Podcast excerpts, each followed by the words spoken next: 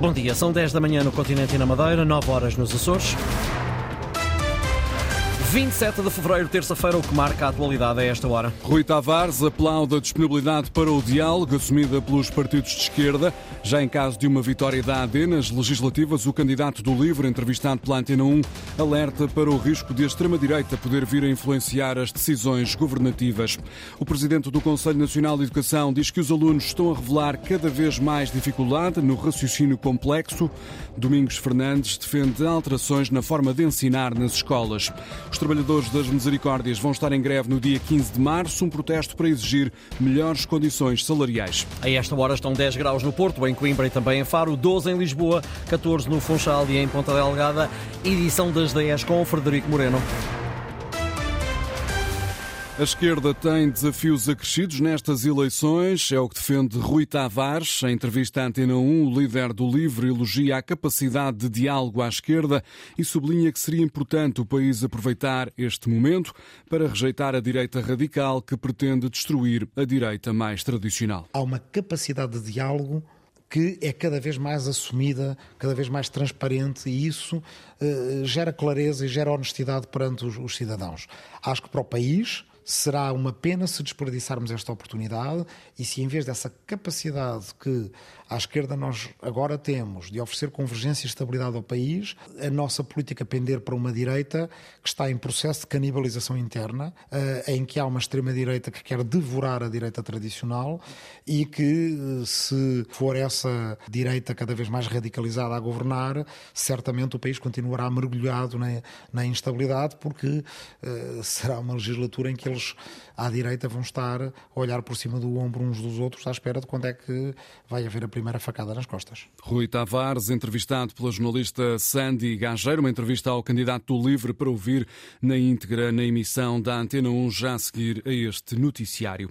Milhares de jovens vão poder votar pela primeira vez nestas eleições. Alguns mostram-se ansiosos, outros nem querem ouvir falar de política.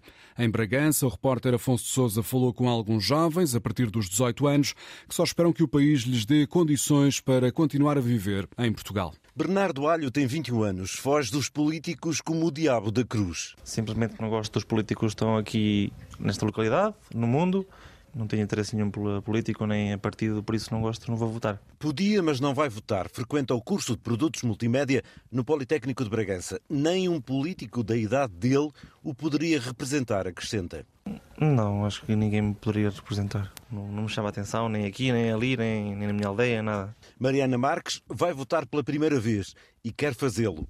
Eu acho que é bom votar para mostrarmos uh, o que nós queremos e não nos abstermos, porque estamos a demonstrar uh, o que queremos para o país e para nós. Está no primeiro ano do curso de cuidados veterinários do Instituto da Cidade Transmontana. Tem 18 anos e diz que se sente mais importante com a possibilidade de já poder votar. Sim, muito.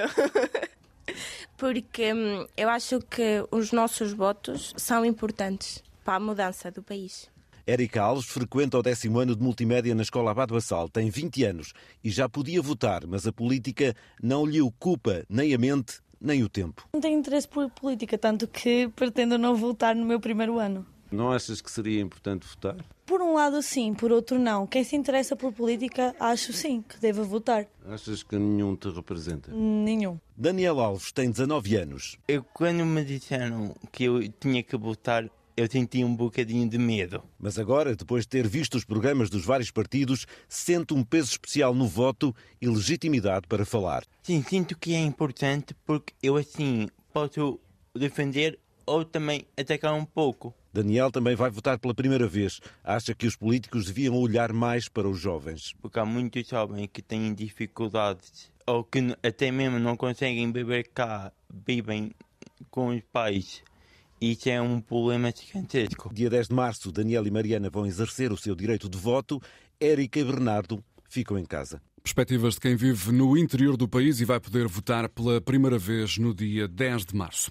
O presidente do Conselho Nacional de Educação diz que é necessário começar a ensinar os alunos de outras formas, perante as conclusões do relatório divulgado hoje pelo próprio Conselho, que identifica problemas como a falta de professores, dificuldades de aprendizagem dos alunos e a necessidade de reestruturar os ciclos de ensino em Portugal. Domingos Fernandes admite que é preciso fazer diferente para fazer melhor. Apostar mais numa outra pedagogia envolvendo os alunos em discussões, havendo mais interação social, havendo mais discussão na sala de aula, desde a mais tenra idade. Por vezes eh, há pessoas que consideram que basta saber eh, matemática, ou basta saber física, ou basta saber música para ser professor de música ou para ser professor de, de física. E isso não é exatamente, não é assim, não é? É por isso que a mim me faz alguma impressão porque é que nós discutimos tão pouco na sociedade portuguesa esta necessidade de apoiarmos os professores na sua formação contínua para que eles possam transformar uh, o seu trabalho, para o encarar de uma outra forma e para que estejam mais abertos a outras formas de organizar o, a forma como ensinam. Entrevistado pela Antena 1, o presidente do Conselho Nacional de Educação destaca as conclusões do relatório que apontam para dificuldades dos alunos em pensar de forma complexa. Domingos Fernandes acredita que este é um problema transversal que vai do ensino básico até ao ensino superior. Os alunos portugueses, desde o ensino básico até ao ensino secundário e mesmo no superior, revelam, se comparados com alunos de outros países, dificuldades nos processos mais complexos de pensamento, na resolução de problemas, o pensamento crítico e o pensamento criativo, com autonomia, não é? E isso são, de facto, eh, competências eh, que exigem a mobilização, a integração e a utilização daquilo que nós costumamos chamar processos mais complexos de pensamento. É que os alunos são, de facto, bons, ou até muito bons, a reproduzir informação mas não em pensar sobre essa informação, em resolver problemas através dessa informação. Está a ver? É que essas competências são competências que prevalecem. O presidente do Conselho Nacional de Educação a traçar o diagnóstico dos problemas que afetam as escolas em Portugal. E no dia em que é divulgado este relatório, a FENPROV está na estrada. A Federação Nacional dos Professores tem ações de rua agendadas para todos os dias desta campanha eleitoral. A esta hora começa aí em Coimbra, Joaquim Reis, uma concentração de protesto uma concentração frente à Escola Superior de Enfermagem de Coimbra, com uma trintena de docentes desta escola preocupados com a questão das progressões na carreira de integração no ensino superior destes mesmos docentes.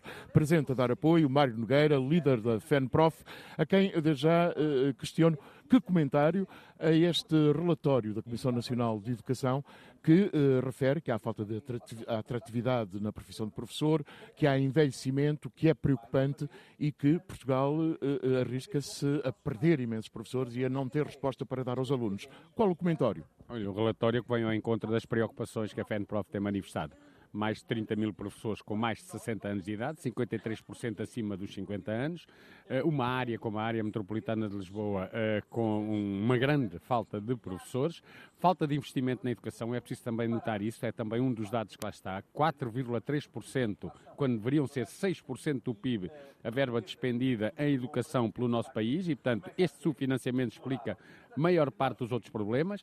Depois temos aqui também eh, alguns desafios que o próprio relatório levanta, como, por exemplo, eh, a questão da integração de imigrantes que não dominam a língua eh, portuguesa e, portanto, a necessidade de apostar na português língua não materna. Também as questões, as questões relacionadas com o ensino profissional, o ensino artístico especializado a existência ou não, que futuro para o segundo ciclo do ensino básico, ali um, encalhado entre o primeiro ciclo e o ensino secundário, e, portanto, que sentido continuar a fazer nos tempos que correm, são desafios importantes que ali estão, e, portanto, este é um relatório que confirma muitas das preocupações que nós temos vindo a, a, levantar, uh, e que, se não houver uma resposta, e uma resposta que não pode ser para amanhã, tem que ser uma resposta imediata, a atratividade da profissão é fundamental, valorizar a profissão desde logo e no imediato para recuperar os milhares de professores que se, se abandonaram a profissão. Porque, como se vê, os que chegam à profissão todos os anos são bastante menos do que aqueles que se estão a aposentar. E o número que ali está, que é de 22, já foi largamente ultrapassado. Portanto, uh, recuperar quem abandonou é fundamental. Isso só se consegue com uma valorização da carreira, dos salários e a melhoria das condições de trabalho. Muito obrigado, Mário Nogueira, líder da FENPROF, uh, nesta uh, ação de rua, de protesto que a FENPROF está a levar, desta feita em Coimbra, e que decorre a par da campanha para as legislativas. Uma forma, dizem os sindicalistas, de pressionar o futuro governo para resolver de uma vez por todas o problema que afeta a educação e os professores. A reportagem de Joaquim Reis, em direto de Coimbra, com esta ação de protesto convocada pela FENPROF. Os trabalhadores das Misericórdias vão avançar para a greve. A Federação Nacional dos Sindicatos dos Trabalhadores em Funções Públicas e Sociais convocou um protesto para o dia 15 de março. Os trabalhadores das Misericórdias reclamam aumentos salariais, melhores condições de trabalho e ainda a integração na esfera do Estado. Ainda é cedo para falar num cessar-fogo em Gaza, é o que afirma esta manhã o Hamas, depois de de Joe Biden ter manifestado a expectativa de uma suspensão dos ataques militares até à próxima segunda-feira. Um representante do grupo islâmico disse hoje que as palavras do presidente norte-americano são prematuras. O Hamas considera que existe ainda uma distância considerável entre as partes até que seja possível fechar um entendimento para um cessar-fogo na faixa de Gaza. Em Cabo Verde, é cada vez mais grave o problema da falta de água que afeta a população da cidade da Praia. A empresa responsável pelo abastecimento queixa-se de perdas e roubos na rede rede pública, por isso a distribuição de água está a ser feita de forma racionada por horários nos bairros da capital cabo-verdiana. Com as torneiras praticamente secas, Gonçalo Costa Martins, a população tenta gerir a escassa quantidade de água a que tem acesso. No bairro de Tira Chapéu, na cidade da Praia, é preciso criar novas rotinas. Na limpeza da casa, Lúcia Barros não usa panos molhados, apenas a vassoura. Só barre, só barre, só barre. Na roupa, diz aos três filhos para repeti-la pelo menos vestir duas vezes. Para usar a casa de banho, Lúcia pede também aos filhos que aguentem até à escola. As queixas repetem-se no bairro. A água também em três em três dias, mas nunca tem água. A água vem de três em três dias. Bernardina Moreira tem muitos vasos espalhados pela casa, à espera de pingas. A mesma coisa, Josefa da Veiga, no bairro Eugênio Lima, a um quilómetro, deixa vasos no quintal, mas eles enchem enchem muito devagar. O problema agravou-se nas últimas semanas. Já há muito tempo próprio que nunca passava aquele penúria de água. E é preciso poupar água ao máximo. Josefa usa duas canecas para tomar banho. Gosto de tomar banho, eu em duas canecas de água, depois se por conta de Ginástica para esticar. A empresa responsável Águas de Santiago diz não conseguir cobrar mais de metade da água da rede. Recebe por dia 12 mil metros cúbicos, mas precisa de 15 mil. Milhares de pessoas na cidade da Praia, em Cabo Verde, têm sofrido com a falta de água. A MEL está a analisar as dificuldades sentidas por alguns clientes para realizar chamadas telefónicas. Contactada esta manhã pela Antena 1, a empresa confirma que tem recebido queixas que estão a ser avaliadas. O problema nas telecomunicações não é generalizado, afeta apenas alguns dos clientes da MEL. Frederico Moreno, notícias na Antena 1, RDP Internacional, Antena 1 Madeira e Antena 1 Açores. A informação pode continuar a ser acompanhada também em notícias.rtp.pt.